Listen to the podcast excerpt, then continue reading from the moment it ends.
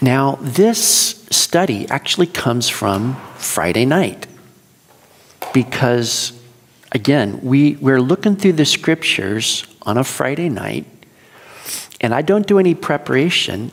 I just sort of let it happen. And we look and we think and consider. And I thought that a, it spoke very profoundly. And it reminded me of something I read from a preacher in this country. His name is Martyn Lloyd-Jones. You know, I've got an entire shelf of Martyn Lloyd-Jones on my bookcase there, and that's a lot. But I remember one thing he said that really stuck out in my mind. And he said, Any institution left to itself, given enough time, will eventually become its exact opposite. I'll say it again. Any institution left to itself, given enough time, will eventually become its exact opposite. Now you think, is that true? Well, there's a general trend in this world to corruption. Even nations rise and then they fall, they become their exact opposite. Businesses become something very different than what they started out as. And I think about Walt Disney Company. You know, in 1939, they were doing Snow White. And today, they're pushing a very different agenda that would not go over in 1939. You look at the United States of America. I look at it because that's where I'm from, but I think, man, that is not the country I left 32 years ago. And you know, what Paul is saying in these scriptures is that the church is not safe from this tendency. You look over history and you know that there are times when the church of Jesus Christ has been completely contrary to what it ought to be. So, my question then is Am I safe from this? Are you safe from this? And I think only if we find some way of not drifting. You need some kind of an anchor for your soul. And God has made living anchors for us, and they're called roots. So, this is what we're going to look at in these scriptures in 2 Timothy chapter 3.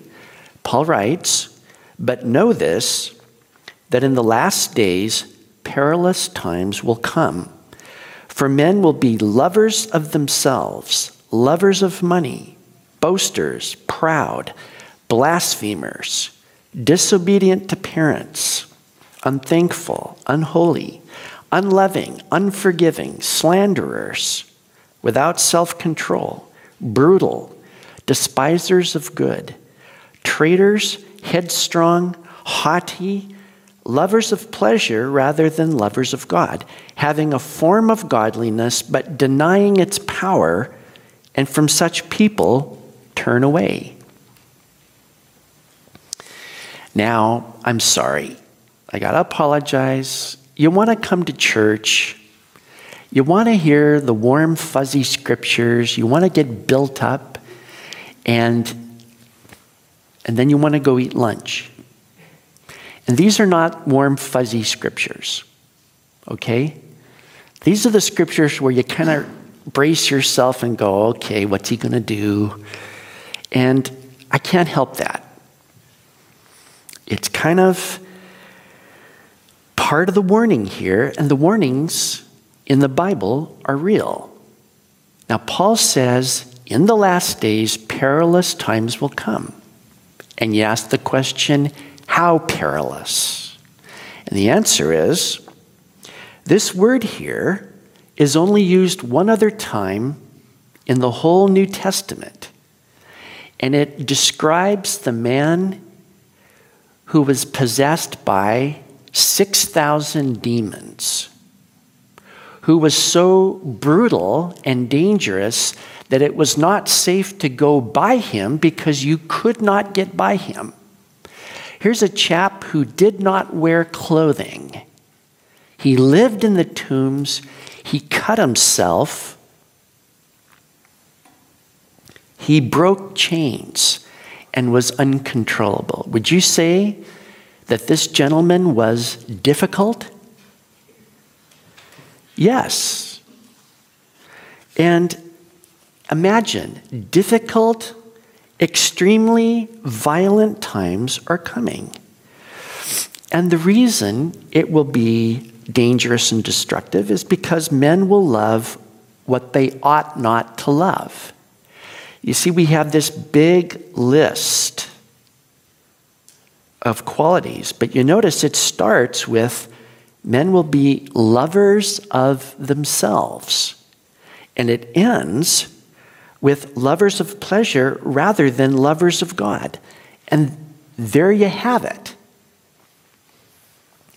Lovers of self rather than lovers of God.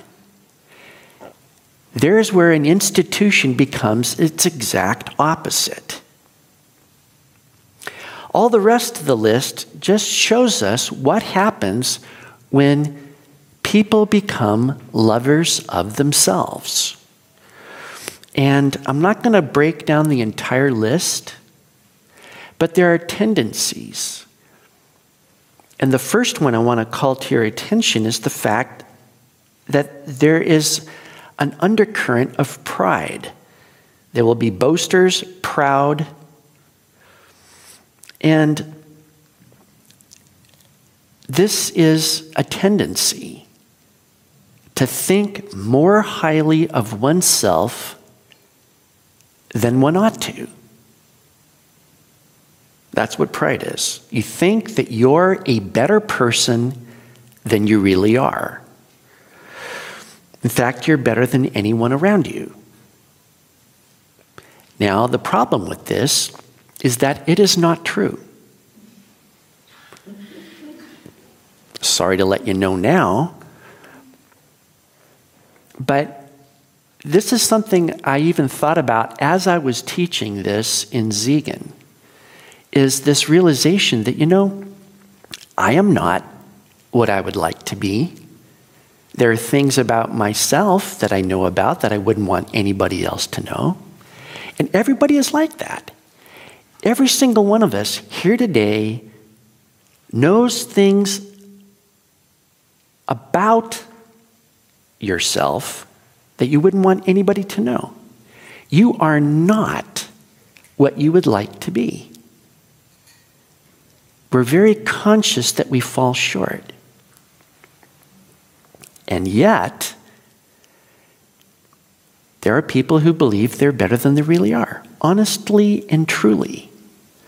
Now, if you think you're a better person than you really are, that means you are deceived. You believe a lie. And so there's going to be a whole group of people who are deceived.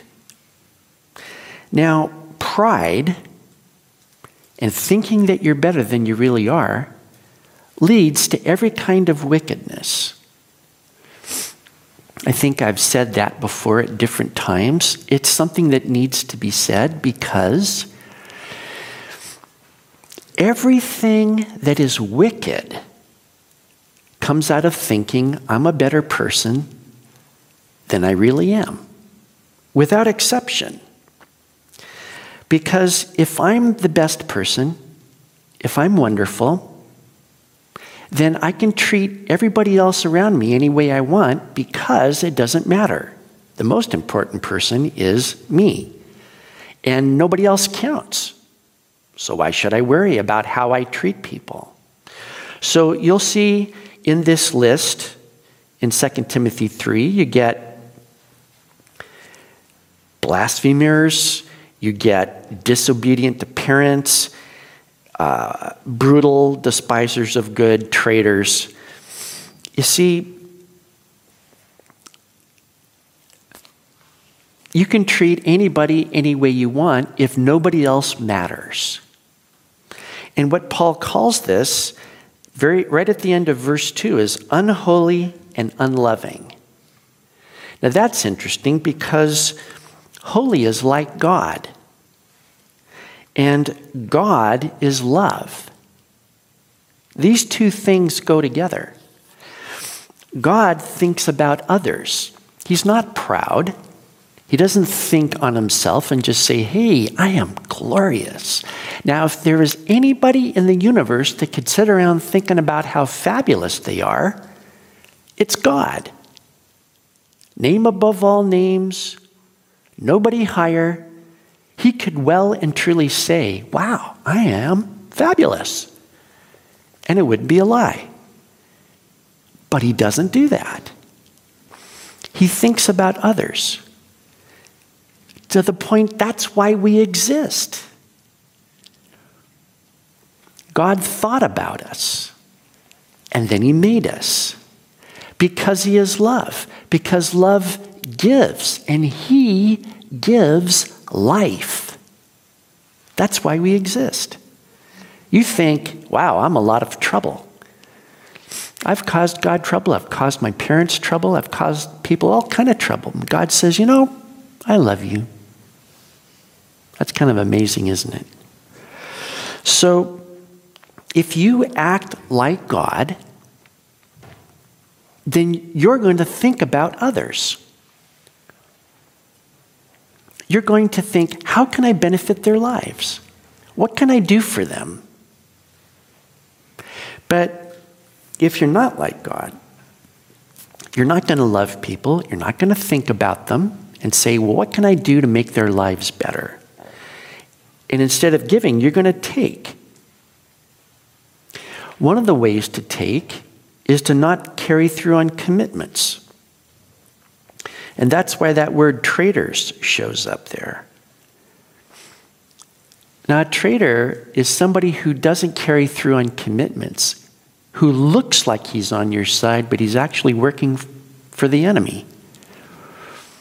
He's not with you. So, a person who is just thinking about themselves is going to lie to people, not care what happens to them. And then another trend in all this is serving other gods.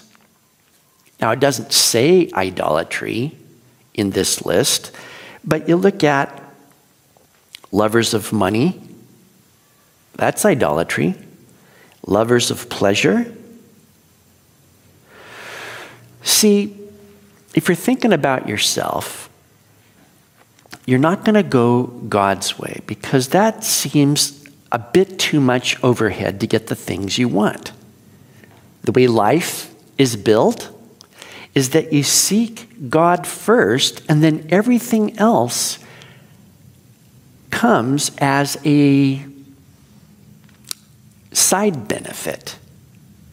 This is what Jesus said Seek first the kingdom of God and his righteousness, and all these things will be added to you. So that's the proper way that all of our needs in life are met. But that seems like an awful lot to people to think why do I have to seek God to get the things I need. Why don't I just go after the things I want directly? To me, that's just more efficient rather than all this overhead of serving God and doing the religious thing. And it's like, why don't I just go after the good stuff? But see, that's the very essence of idolatry.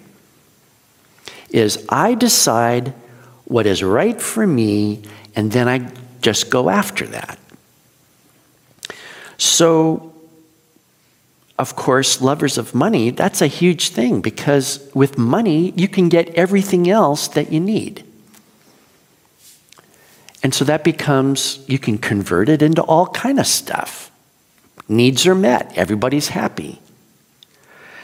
And the other one is pleasure. That is, if you have all the pleasure that you want, everything is great. Why should I suffer? But these are idols. These are false gods, and the problem with them is they do not keep their promises.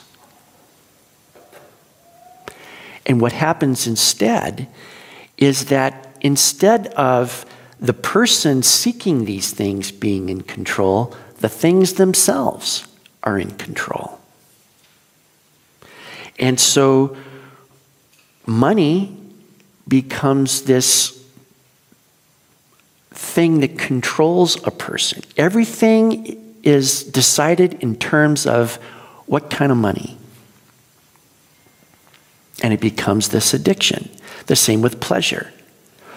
In fact, money doesn't satisfy, pleasure doesn't satisfy. And you can only see this when you look at the lives of people who have buckets of money. Like Bill Gates divorces his wife. Why? Irreconcilable differences? You mean they don't like each other? Now, you know, if he had 60 billion, 130 billion, how many billion? And he's not happy? Jeff Bezos divorces his wife. Why? Why wouldn't the money? The money, it's all there. What do you want? Well, it's not the money. Isn't that amazing? They're proving that there's no satisfaction. Now, no good can come of being a lover of self. Does everybody get this? No good can come of it. And in fact, it can only end in destruction and torment. The problem with treating everybody badly is that people eventually learn. Don't deal with this guy. This guy is toxic. And you, you don't have any more relationships. Now, I read an interesting thing when I was in the NHS. I was waiting for my doctor's appointment and I was desperate. So I there's a stack of magazines that ordinarily I wouldn't read, but I picked up one. It was a women's magazine. It was that or the golf one, you know. So we were pretty desperate here. And I'm flipping through, and I get to the write in for answers column. All right? And here, here was what the person was writing in for. Um, I divorced my husband because he spent all the money, and now his debt collectors are coming after me. What do I do? And I could not believe the answer that this columnist gave. He says, I'm sorry to have to break it to you, dear, but unfortunately, marriage is temporary, but divorce is eternal. That is, the wreckage and the pain goes on and on and on. Sorry to have to break it to you, dear. But this is what happens when relationships are blown up. The destruction goes on and on and on.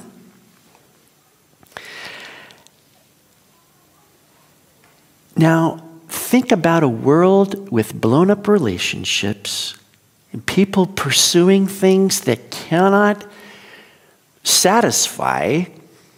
And Paul says in verse 5 having a form of godliness but denying its power.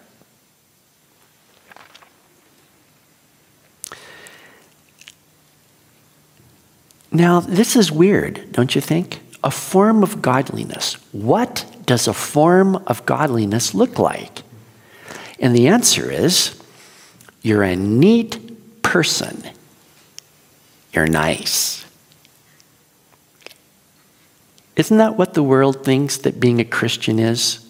Oh, so you decided to be a nice person, did ya? Well, good for you.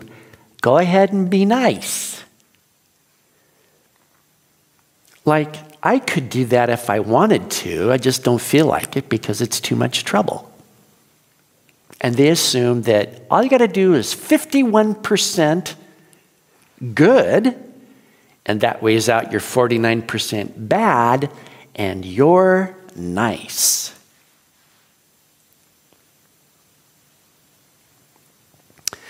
But you know, Jesus wasn't a nice person. He was good. And there's a difference.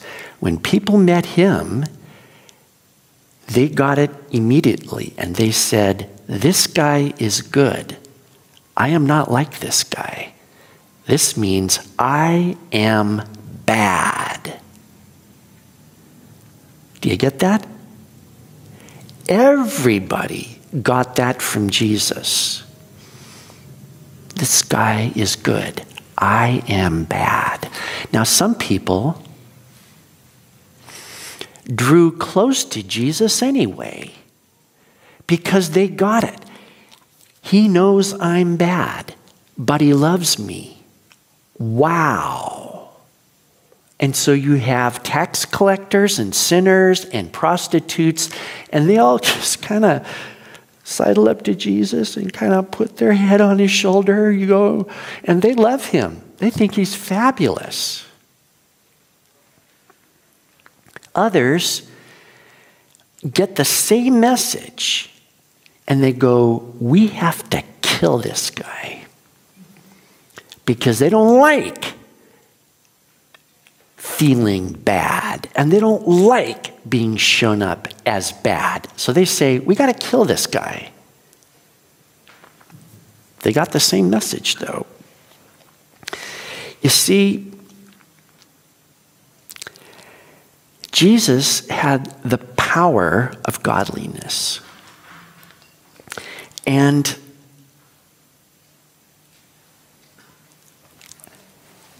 what we did was on Friday night is we took this list and we turned it around to its opposite.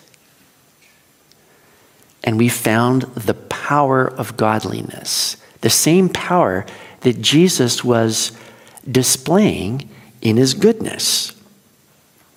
The gospel has the power to make you a lover of God instead of a lover of yourself. Because this gospel, this good news about Jesus, puts you to death with Jesus. There's an end to your life of, oh, I love me. I think I'm fabulous. I'm the best one in the room. I know I am. Because again, if you come face to face with Jesus and you realize he is good, I am nowhere like that. I am bad. Well, see, he deals with that. And he puts that old person to death. But then Jesus also rose from the dead with power. And it's a new life. Not like before. In this new life, you love God because He loved you when you were a sinner. Not when you were all fresh and nice and wonderful and you helped old ladies across the street and never put chewing gum under your seat. That's not why he likes you. But he loved you even when you only loved yourself. Now, you know, the longer I walk with Jesus, the less I see any reason why he should love me. I don't know if you ever experienced this, but I have pretty much proven to my own satisfaction that by myself, I am not a nice person. And I've actually freaked out some people like this. I don't know if I've told you the story of I was in Tesco and somebody cut in front of me, you know, to the cashier and the line and everything, and I was like this. And I think the cashier saw me and I apologized. I said, I'm sorry I got angry. You know, I'm not a very nice person. And she said, Oh, no, you're a nice person. so I decided to freak her out. And I said, No, I'm not. I am a bad person. And she goes, No, no, no, no, you're okay. You're okay.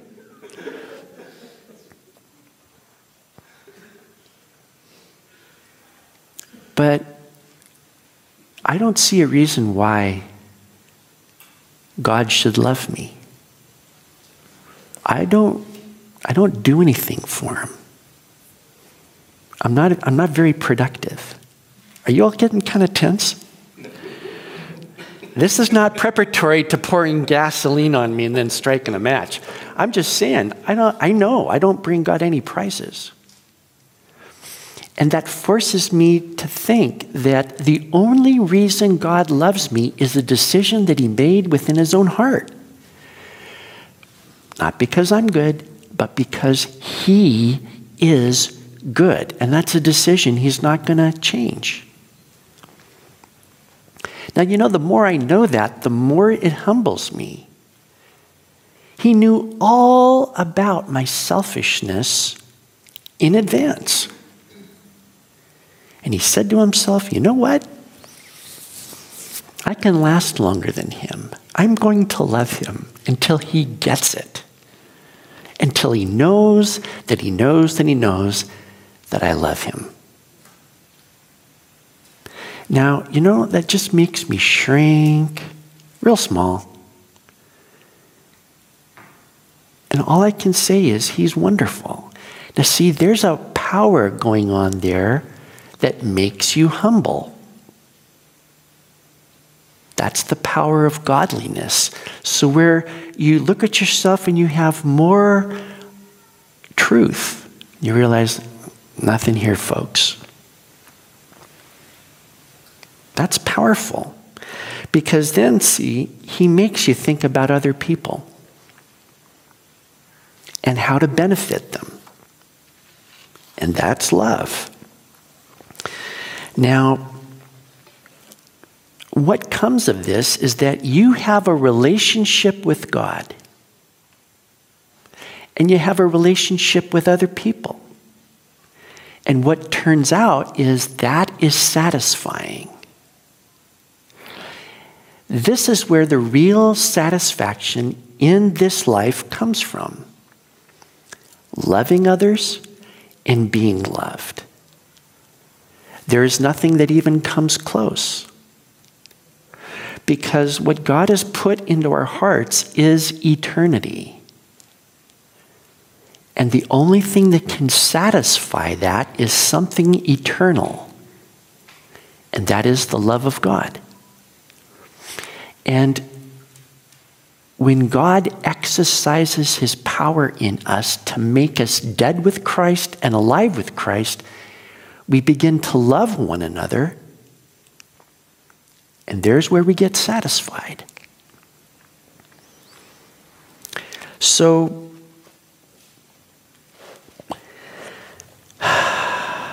we get to this point and we think, okay, we're in the last days. I hope everybody gets that. And what makes these times perilous is that these attitudes of loving oneself is in the church.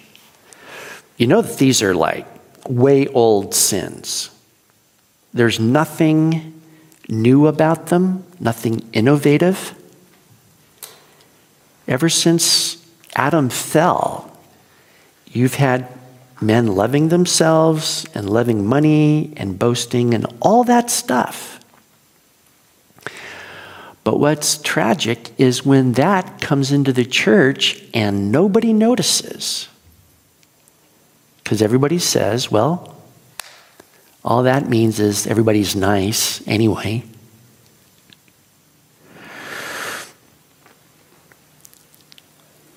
Now, how do you go from being a lover of God to being a lover of self? And the answer is you drift. It's not a sudden thing where the devil appears to you and says, Come on, let's be wicked. You want, you want to be wicked? You and me together? I'll give you pointers. Here's how you kick puppies. Come on.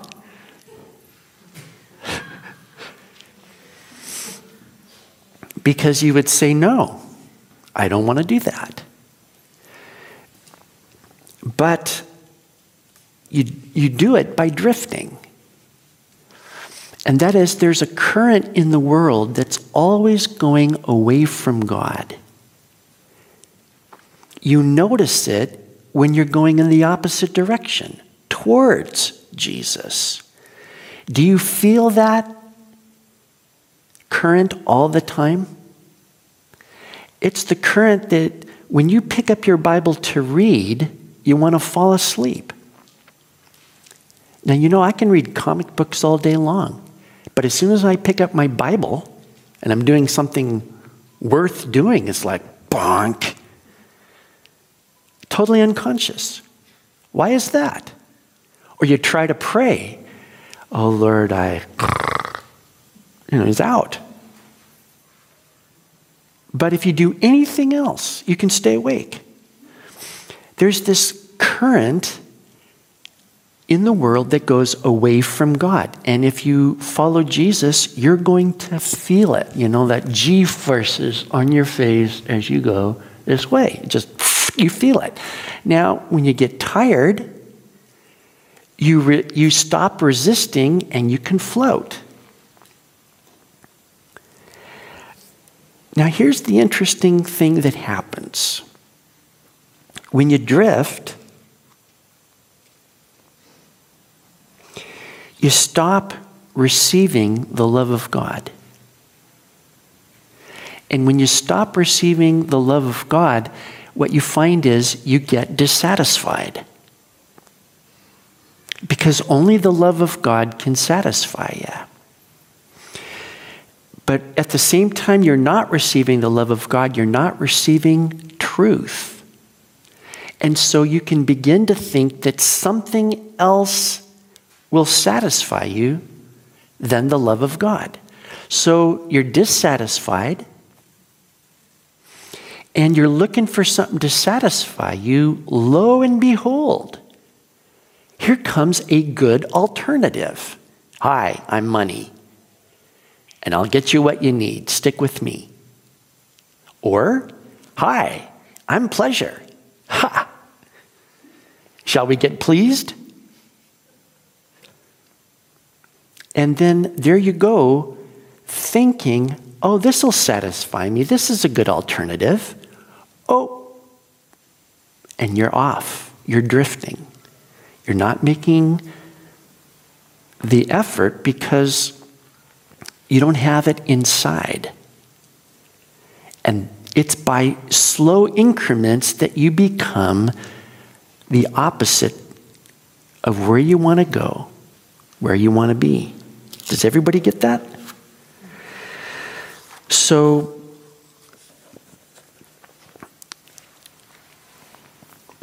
drifting is not a good idea. You need an anchor, you need living anchors. That's what God has for us roots. Because you'll notice that a root or the root structure provides stability, anchoring for the plant, but it also provides intake of things that a plant needs. Now, funny enough, our roots go up, not down. We're used to thinking roots go down and all, but we're drawing from heaven from God. And the two things we draw from Him are love and truth. It's because our minds have to run on 100% truth or they don't function. Our hearts have to run on 100% divine love or they don't function right. Have you ever stuck diesel into a gasoline car? Does it work? Uh uh-uh. uh It doesn't. I saw a friend of mine do that. He was jet lagged out of his brain. We picked him up in his van. He stopped at the station and he filled it up. And we drove about 30 yards and it went cha. and that's it. Uh, can you mute me for a second? So he ruined his car just like that. Now, don't you think it would be, it's okay. Don't you think it would be fabulous if we could put sugar water in our cars? It would be a lot cheaper, wouldn't it? But it wouldn't run. And see, we can't just stick anything into our brains and expect them to work right. If you stick something in there that's not true and you function as though it were, you mess yourself up. And it's the same with our hearts. We can't just stick anything in and expect to be satisfied. So, the roots that we develop are into the Word of God. And the reason is the Holy Spirit, who communicates us to us the love of God, is going to guide us into all truth. He's going to pour out in our hearts the love of God that we need. That's going to satisfy us. And you know, when you're satisfied, you don't go looking for anything else to satisfy you. You don't even expect it to. Because you look at what could satisfy you and realize how weak that is. Only receiving the love of God is going to satisfy us. Whereas everything else, you know, it may not ever get resolved. This is a world that is totally broken. But if you get the love of God, you're going to be satisfied. And if you get the truth of God, your life will function like God means it to. And that's going to satisfy you more than any other created thing. And that is what will protect you in these last days. Does everybody get that? All right, let's pray. Thank you, Lord, that you understand the way that we work. And you have mercy on us. And you give us what we need. And we are aware of how perilous things are.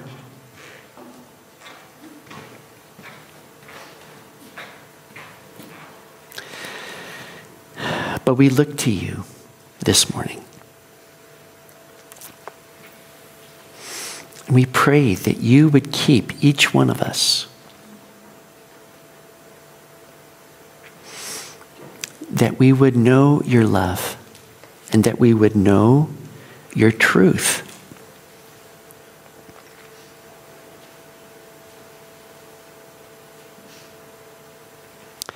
And I want to pray this morning that we would have strong roots that go deep so that we know the truth and that we know your love.